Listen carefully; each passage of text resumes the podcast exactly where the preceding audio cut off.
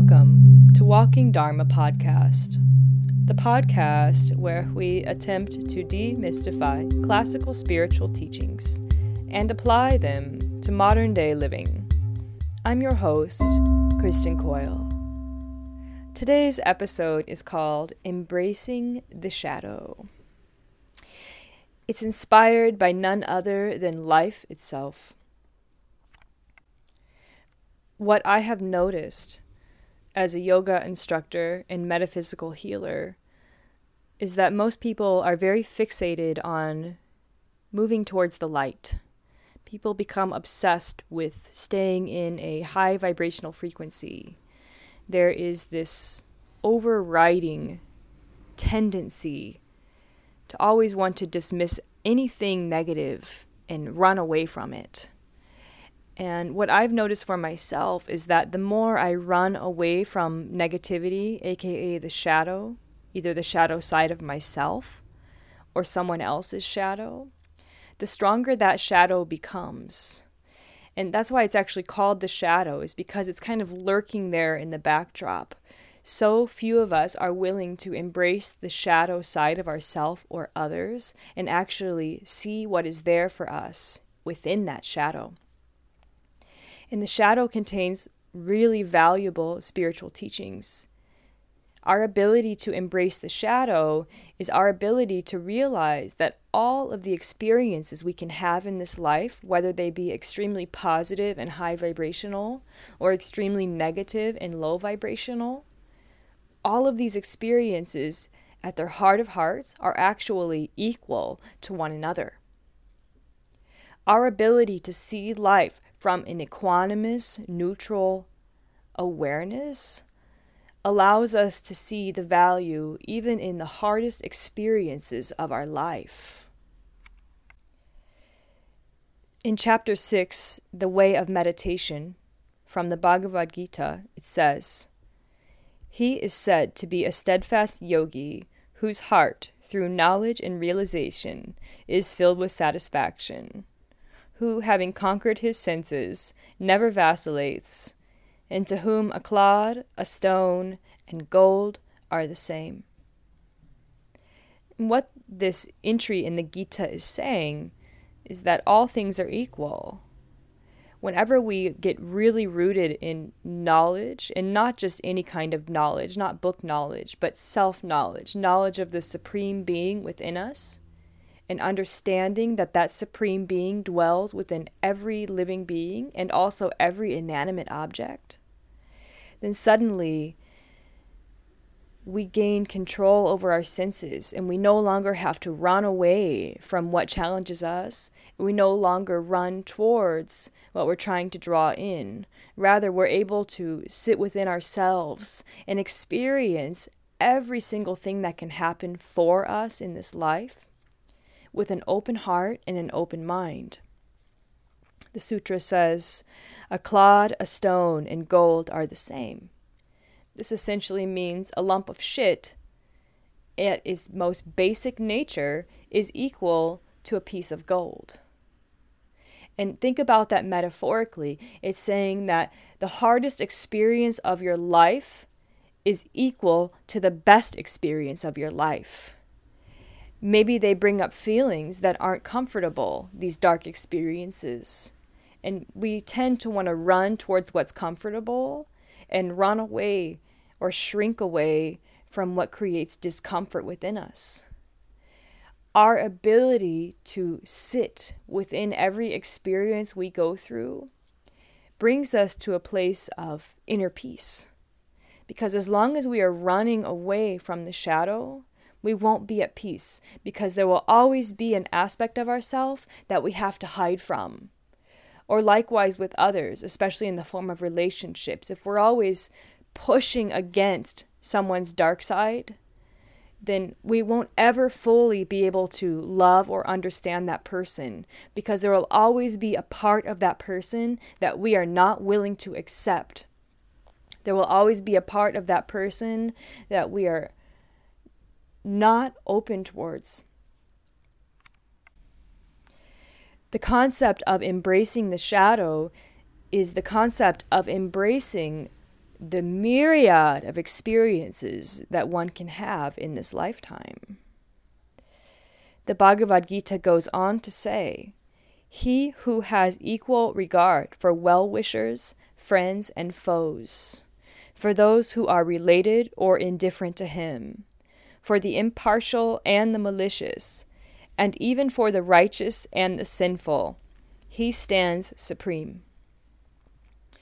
What the Gita is saying here is that if we can acknowledge that the same divine thread binds us all together, then we have the ability to see the beauty even in the most sinful of people. That doesn't mean that you have to love that person the same way you love your closest family members, but it means you understand that if you strip away all of the external details from that person, then you can see their essential nature is of total goodness, of total divine composition. When we become capable of embracing this, then we become capable of truly seeing all beings as equal.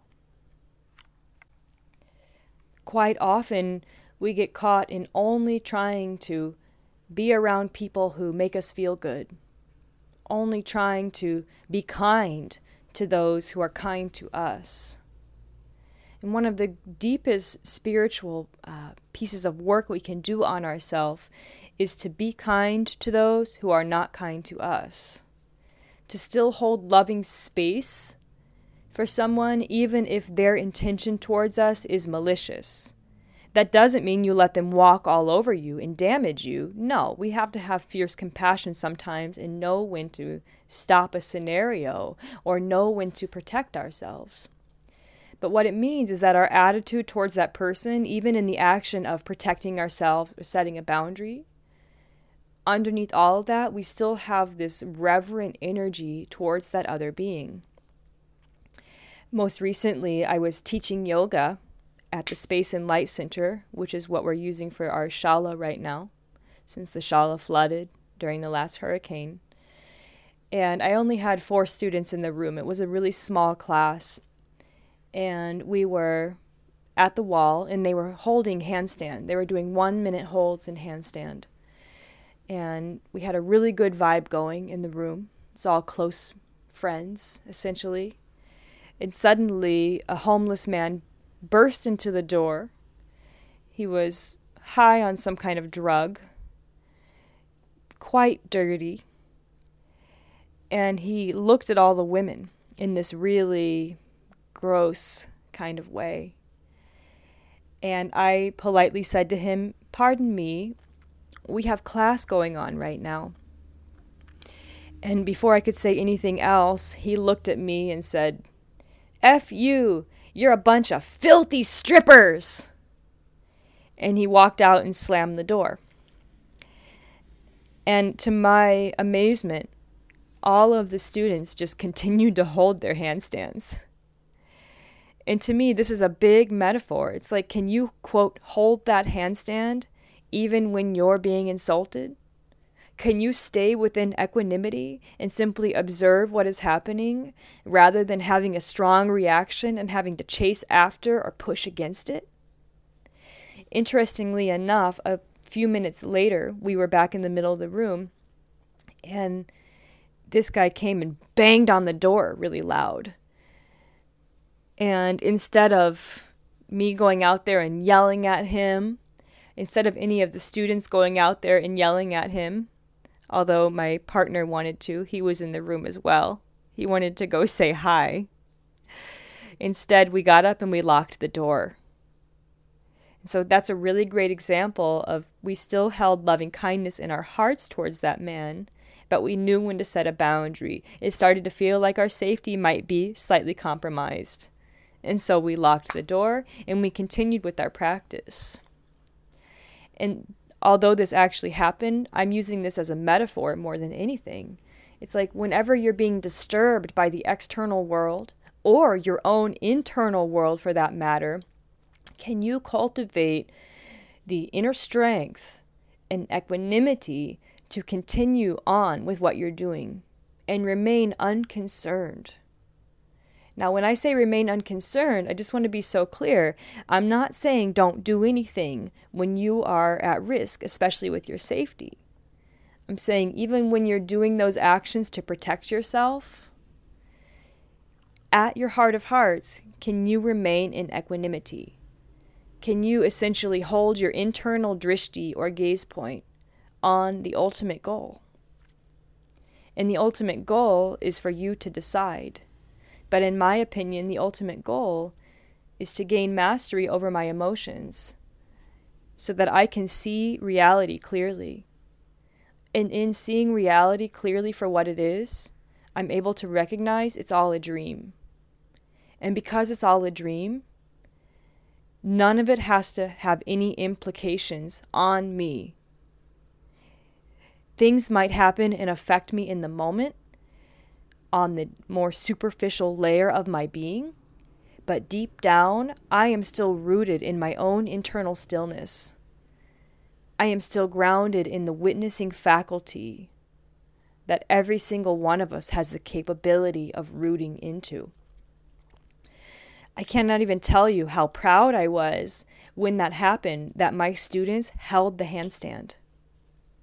They came down from the handstand and said, "What did he say? That we all look beautiful?" One woman literally thought that that homeless man said that we all look beautiful, even though in reality, he called us a bunch of filthy strippers. And this is the power we all have, the power to remain focused no matter what the external world brings. Because the external world will always be a circus. It's going to bring everything and anything into our scope of experience. It's up to us to become comfortable in the full range of experiences so that the external world no longer is a source of affliction, but rather every experience can be seen as divine play. In that class, after the homeless man banged on the door, we were actually doing a flowing sequence that repeats itself over and over.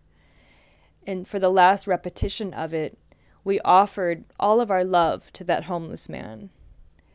Because you know what? People who are really suffering, who are really deep in that shadow aspect of life, more times than not, they haven't been shown love when they're in their shadow. They've been shown disdain or hatred.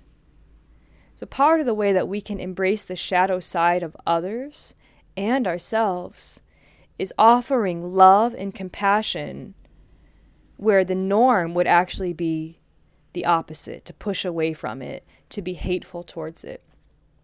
The more hateful we are towards someone who's suffering, the more hateful we tend to be towards ourselves when we're suffering. In my opinion, anytime someone is going through a shadow aspect of themselves, there tends to be suffering involved. And the suffering actually comes from the attitude about the experience rather than the experience itself. Here's the point in this podcast where I'm about ready to get really real. And if you don't want to hear this about an experience I had, I suggest you go ahead and move on right now and listen to another podcast on our episode. The best way I teach is from my own personal experiences. And I want to share with you the worst day of my life and just tell you about how I have managed to transmute that day into the greatest teaching of my life. So, here we go. When I was twenty years old, I traveled to Trinidad and Tobago by myself. And I was pretty naive, but also super adventurous and open-hearted. So needless to say, on my first day in Trinidad, I got taken in by a family who lived down in the south of the island. It's a few hours away from where I had been staying. And I decided to go stay with this family in the south for the Easter holiday. And during Easter time in Trinidad, all of the tr- public transportation stops running. So once I got down to this area in the south, I was essentially stuck there for a week because I didn't have a lot of money, I wasn't able to hire my own private transportation. So I was there with this family and this whole neighborhood or village of people. And needless to say, I ended up um, getting raped. And it was something that was really shocking. I couldn't believe it happened. It happened so suddenly. I was in shock, for sure. Um, but once this man raped me, he actually went and told all of these other people, all these other men in the village about it. And I just so happened to be staying in the bedroom right above where he was telling everyone, all these other guys, that he had raped me. And I was there eavesdropping because I was actually hiding for my life. I thought he was going to kill me. I couldn't believe I got away. And there was no public transportation, so I actually couldn't get away until the next day when the transportation started running again. So here I am hiding in this bedroom, and I can hear this guy who raped me down below making fun of me, telling all of these other guys about me. And all the guys were saying they were going to give him money to basically kidnap me so they could all rape me. And then one even said, if you pay me more, I'll dispose of her body. So you can imagine I was freaking out. In the next room over, the women had found out that I was raped, and they were calling me a prostitute and mocking me, saying pregnant and on the road, over and over and over again. I wasn't pregnant, by the way. But it was a really gnarly experience for me. I was in total shock, so all I did was hold my backpack all night, and actually the grandmother of the house discovered I was hiding in the house because no one knew I was in the house. They thought I had, like, escaped. So the grandmother came and basically slept on top of me until the next morning. I was able to leave at sunrise and get on a public bus and get the fuck out of there. When that experience was happening, the feeling of guilt I had come up within me was so deep. I thought I wasn't even worthy to be loved. I thought I'm so stupid for getting myself into this scenario here. How could I have betrayed myself in that way? And it was perhaps the deepest I've ever gone into the shadow side of life, with in the context of how I was being treated by other human beings. I actually had the thought when I was laying there hearing these women mock me. I had the thought, this is the worst day of my life. This right now is the worst feeling of my life that I have ever had. And I also had this realization that, hey, this is great. This is the worst day of my life, and it can only get better from here. And it was a deep moment for me, and I have never forgotten it, and I guarantee you I will never forget it in this lifetime, because it taught me to sit and embrace the shadow. I was so uncomfortable. I didn't know if I was going to survive that scenario, to tell you the truth. I really had no idea if I would make it out. Thankfully, I did. And I went on to Tobago that next day, and I had a total turnaround of experiences. Ironically, like a few days later, I was having some of the best experiences of my life, and I was able to feel joy towards them. I also was able to reflect on what had happened in Trinidad and realize that I was able to stay strong and witness that experience go on. And this is the interesting thing about the shadow of life, is if we get in the habit of simply sitting with how we're feeling and not running from it. I mean, look at me. I literally could not run away from that scenario. I had no ride out of there, essentially. I was forced to sit with it. And I'm thankful for that now, because it taught me to sit with my trauma and not embrace it in the way of like, oh, I want to live through that again. No, I don't want to live through that again. I don't wish that on anyone, woman or man. but it showed me how strong I truly am. It showed me that I have the ability to be strong and neutral during the most challenging experiences of my life. And we all have this ability to be strong and neutral during the most challenging experiences of our life. It has taken me years to forgive the man who raped me. And the way I worked on forgiving him was seeing that even though he was malicious and essentially wicked in what he did for me, not to me, but for me to awaken to my strength, in his heart of hearts, he is the same divinity that I am. If we strip down the details of the external and we get in a habit of seeing the divinity within every living being, then suddenly we become capable of forgiving those who have harmed us.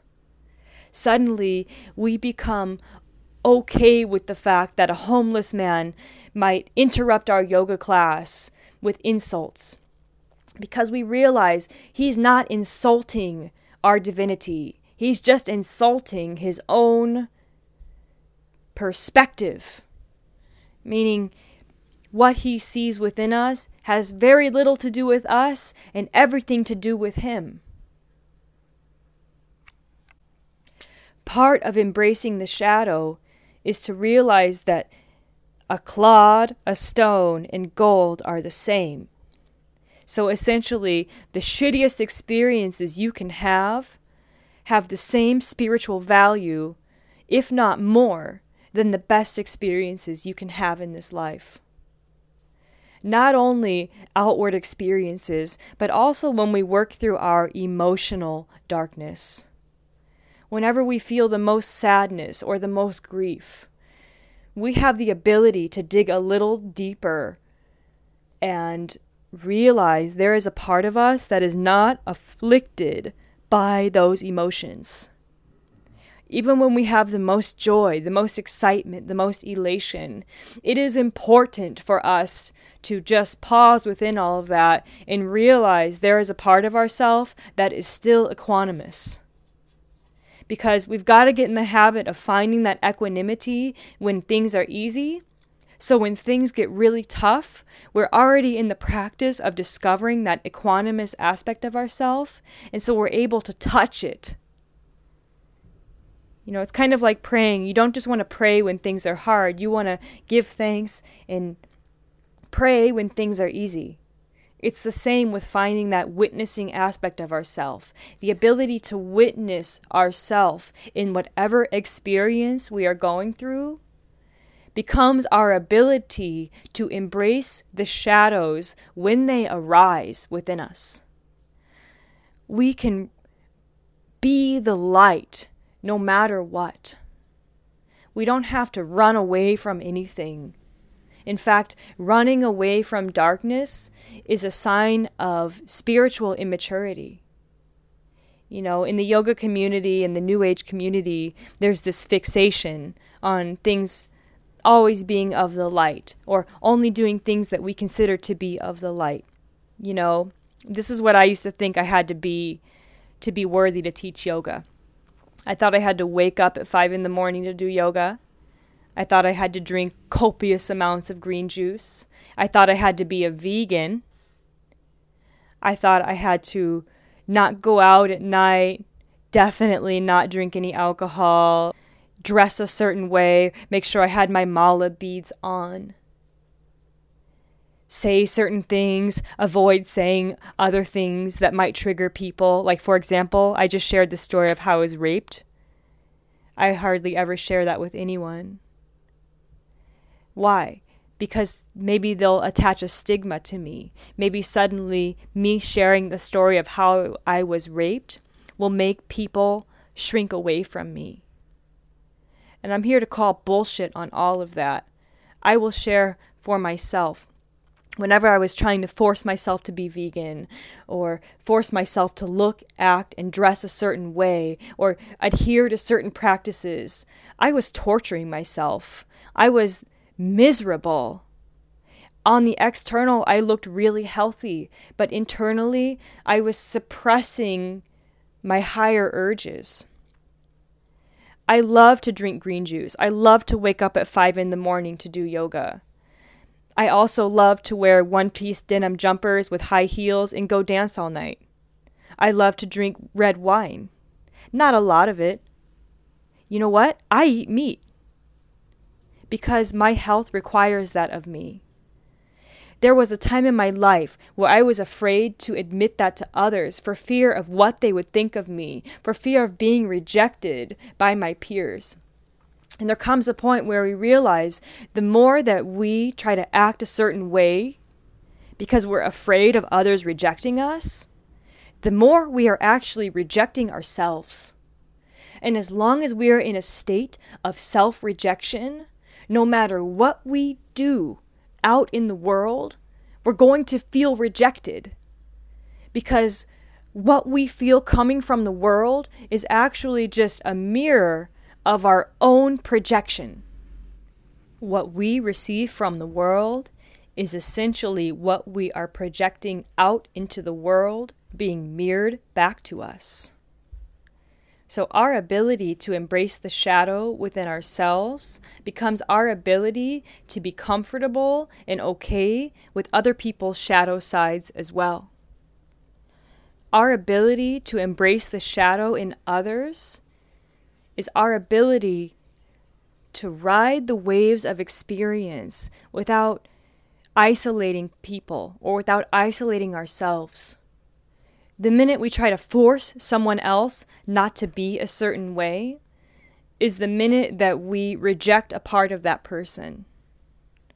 And anytime we get caught up in rejecting parts of someone else, you are also rejecting the same aspects within yourself. Every single thing that we can perceive in someone else that we don't like or that makes us uncomfortable is often a trait that we too have. Whether we are aware of it or not, that's another story. Years ago, my Reiki teacher told me, all of life is a mirror of your own perception. Everything you perceive out in the world is molded to fit your own image of what you think the world is and should be. If we get really caught up in always denying the shadow, and when I say the shadow, I'm talking about anything that we would deem as negative. Anger, enmity, jealousy, feelings of not being good enough, lack of desire to be alive, which we call apathy. Anytime we get caught in pushing those things away for fear of what other people will think of us, or for fear of what we're thinking about ourselves, then those things become stronger, because anything you suppress grows inside of you. It becomes bigger and bigger until suddenly you become consumed by it. So our ability to embrace the shadow aspects of our own mind and emotions is our ability to let these things go as well. The minute I am willing to sit with my own anger, for example, around being raped, the minute I was willing to sit with my own anger around it was the minute that anger started to dissipate. Because when you allow something to rise to the surface, it's like you let it take the breeze. You let the breeze of awareness blow on it. And if you've ever been in a stuffy house all day, you can relate with this. The minute you step outside and the breeze blows on you, you get a whole new perspective on life, or simply on the day. And this is how letting our shadow emotions air out by rising to the surface of our awareness.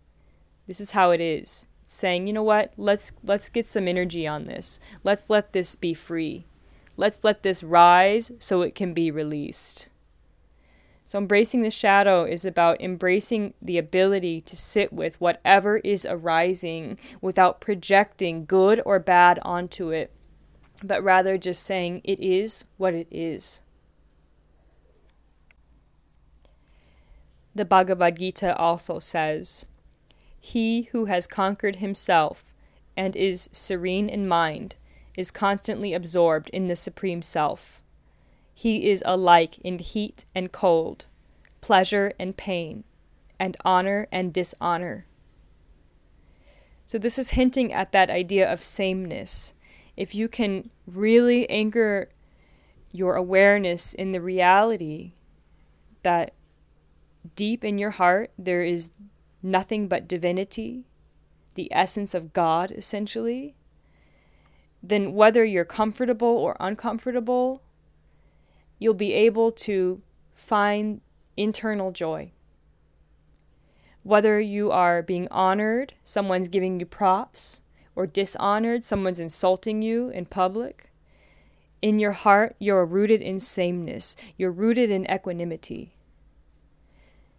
They've often said there's no greater spiritual practice than to bear insult, and instead of offering insult back, offer love. And that offering of love might be silent. It might not be something you say out loud, just the way we offered our poses towards the homeless man calling us filthy strippers. This is what we call transmuting energy. It's the ability to take in energy that you are given, and instead of letting it make or break you, it's just neutral. It's just energy moving towards you, and what you do with it is up to you. When you allow energy moving towards you to become neutral, then suddenly you have this huge source of energy that you can do whatever you want with it. You can use it for good. For example, I often use my anger as fuel for motivation. I often use my sadness as motivation to reach out and connect with my friends to help clear it. I use my feeling of rejection to perfect my craft. I use my feeling of guilt and shame to realize I'm human and that there's no shame in existing. There's no guilt. Guilt is simply a way for us to lock off our joy. And I remind myself over and over, I deserve joy just like everyone else does. You deserve joy and love in your life just like everyone else does. If we deny one aspect of ourselves, it's kind of like a disease. It comes in and we start denying all aspects of ourselves. Our ability to sit with the darkness turns into our ability to embrace the light when it is there for us. And when we become fully capable of embracing the light and the darkness, then we become rooted in sameness. And when we become rooted in sameness, then suddenly every experience that we can have becomes a teaching. Every experience we can have becomes a blessing. And the same thing, whenever others come to us and they're in struggle, we become capable of helping them understand that as real as the struggle may seem, there's something deeper within them that is always in joy. There is something deeper within them that is always connected to Source. And when we fully anchor ourselves in our Source connection, no one, no shadow, no dark experience or sufferation we may go through can take that away from us. So suddenly we become the light in the darkness. And that light is knowledge of the self. The darkness is ignorance of the self. When we are able to shine our light of knowledge in even the darkest corners of our own psyche, then suddenly those aspects of ourself are not shrouded in darkness anymore. Suddenly we see them for what they are. And our ability to see things as they are is our ability to accept that every single thing in life is for a purpose. Every single thing in life, whether we see the meaning or not, is there for our own awakening and evolution into our highest self. And the reality is that highest self is already alive and well within you. Once we stop denying everything and we start embracing everything that comes our way for what it is, whether it's motivation or realization that it's bringing us, and suddenly we realize the highest self is always there backing us. Your highest self is you. It's always got your back. When we come out of denial, we fully recognize this. The Bhagavad Gita says, "He who has equal regard for well-wishers, friends, and foes, for those who are related or indifferent to him, for the impartial and the malicious, and even for the righteous and the sinful, he stands supreme." That means we have to let our love and our compassion expand beyond our immediate family. We have to let our love expand out into every single being that we encounter, every single path we walk, even if it's into a hospital because we're not feeling well, or even if we have to go do a shitty job that we hate. We can carry the love in our heart, and our ability to do that is our ability to become neutral within it and start appreciating even the smallest things in life. And realize that everything we have, every single experience that crosses our path is a miracle. And the miracle is that everything is perfect timing. There is no wrong timing, and we are always ready for what comes across our path. How do I know this? Because if it wasn't meant to be, it wouldn't be happening. And this perhaps is the biggest Um, anchor for me when it comes to embracing my shadow, is this idea: if it wasn't meant to be, it wouldn't be happening. Truly, everything is perfect. Maybe in the moment it doesn't feel that way, but once we can reflect on things and realize everything is for purpose, everything is for our highest spiritual growth, then even the most devastating scenario can become one of the greatest moments of our life. Because it's the moment that you realize you are stronger than any external circumstance. That divine light within you originated from the darkness. And in that, we can fully embrace it. When we embrace all things with equal regard, our heart grows, kind of like the Grinch who stole Christmas heart. It goes from being tiny and limited to expansive and unlimited, like it's bursting out of our chest. When we root ourselves in this kind of undying, eternal love and reverence for all of life and all experiences, then we become the light.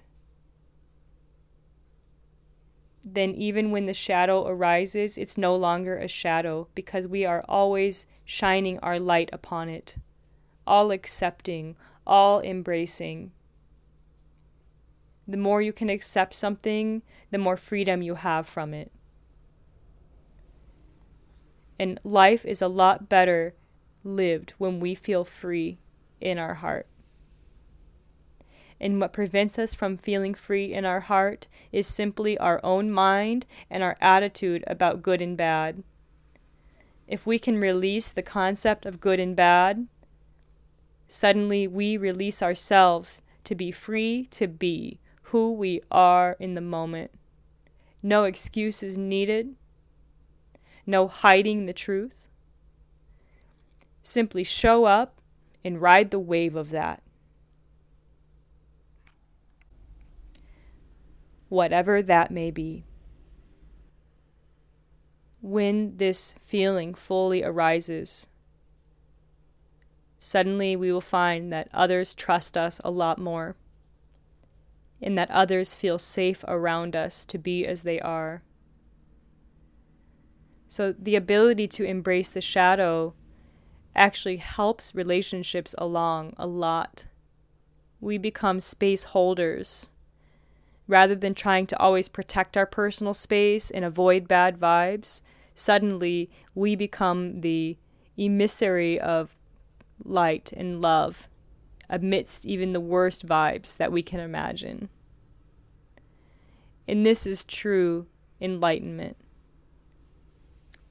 The ability to show up and accept things as they are without projecting any needed change upon them, and realizing at the same time it's all a dream.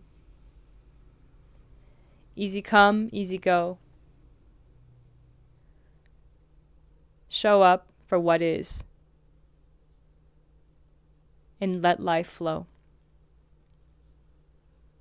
The rest takes care of itself.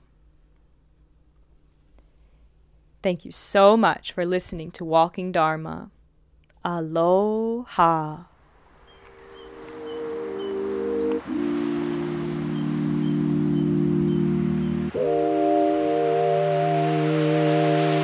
What's that sound? To the waves.